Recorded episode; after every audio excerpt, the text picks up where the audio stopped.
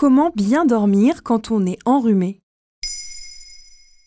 Merci d'avoir posé la question. Il n'est pas rare que le printemps et l'automne fassent ressurgir les rhinovirus, principale famille causant le rhume. En parallèle, la circulation des pollens s'accentue avec l'arrivée du printemps. Le rhume des foins ou rhinite allergique provoque des symptômes quasiment identiques à ceux du rhume d'origine virale. Avec le nez bouché, les mouchages intempestifs, les maux de gorge, les éternuements et parfois même la fièvre, on n'a souvent qu'une seule envie, se reposer. Or, ce n'est pas une mince affaire quand on est enrhumé. Encore faut-il connaître les astuces qui peuvent aider à bien dormir. Comment faire pour moins tousser par exemple? Plus l'air ambiant est sec, plus nos muqueuses sont irritées. Aérer nos pièces de vie est essentiel en hiver car le chauffage a tendance à assécher l'environnement et donc nos voies respiratoires. Cela permet de faire sortir les virus par la même occasion. Pour les mêmes raisons, veille à ne pas surchauffer la chambre à coucher, 19 degrés grand maximum, mais 16 à 17 degrés sont plutôt conseillés. Tu peux aussi utiliser un humidificateur d'air. Il limite l'assèchement des muqueuses. Une douche chaude ou une inhalation sont aussi de bonnes options.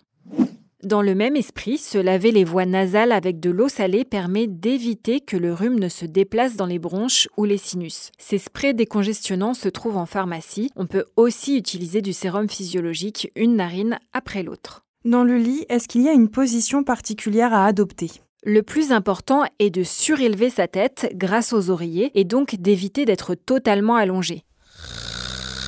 Tu respireras mieux dans cette position car la pression exercée sur les sinus sera moins importante.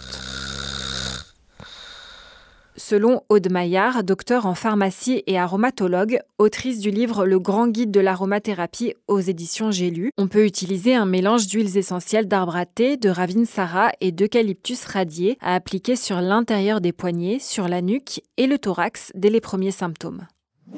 Si tu préfères opter pour des médicaments, les vasoconstricteurs tels que le dolirum ou actifedrum visent à décongestionner le nez. Il ne faut pas les utiliser plus de 5 jours et ne pas les associer avec des médicaments contenant du paracétamol ou de l'ibuprofène. Comme le précise le site de l'assurance maladie, attention, les vasoconstricteurs ne sont pas anodins. En rétrécissant le calibre des artères, ils exposent notamment à des risques cardiaques.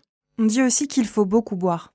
Ah oui, il est essentiel de bien s'hydrater. Sur RTL, dans l'émission Ça va beaucoup mieux en décembre 2017, le médecin Michel Simès précise qu'une bonne hydratation permet de fluidifier les sécrétions. Il conseille aussi de ne pas manger trop gras avant d'aller se coucher et d'éviter absolument l'alcool qui déshydrate et perturbe le sommeil. Une soupe, une viande blanche, un yaourt, un fruit suffiront.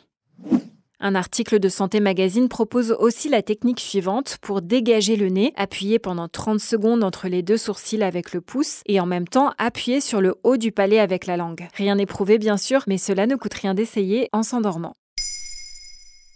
Maintenant, vous savez, un épisode écrit et réalisé par Émilie Drujon. Ce podcast est disponible sur toutes les plateformes audio et si cet épisode vous a plu, n'hésitez pas à laisser des commentaires ou des étoiles sur vos applis de podcast préférés.